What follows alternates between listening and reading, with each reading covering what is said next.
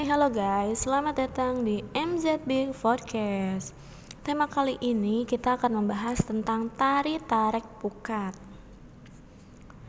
Tari tarik pukat merupakan salah satu tarian khas dari Aceh. Tarian ini menggambarkan aktivitas para nelayan yang menangkap ikan di laut. Tarik yang berarti tarik dan pukat adalah alat jenis saring atau jaring yang digunakan untuk menangkap ikan.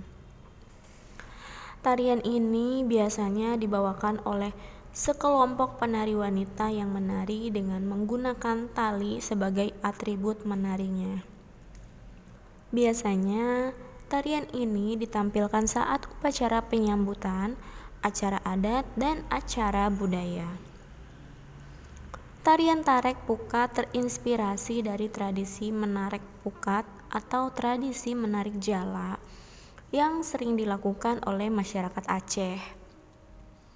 Selain sebagai sebuah pertunjukan, tarian ini juga sebagai bentuk apresiasi terhadap budaya dan tradisi masyarakat pesisir, khususnya saat menangkap ikan di laut. Tarian tarik pukat dimaknai sebagai implementasi sikap gotong royong dan semangat kebersamaan yang direfleksikan dalam sebuah tarian. Oke okay guys, demikian penjelasan tentang tari tarik pukat. Semoga bermanfaat dan menambah ilmu pengetahuan tentang ragam kesenian tradisional Indonesia.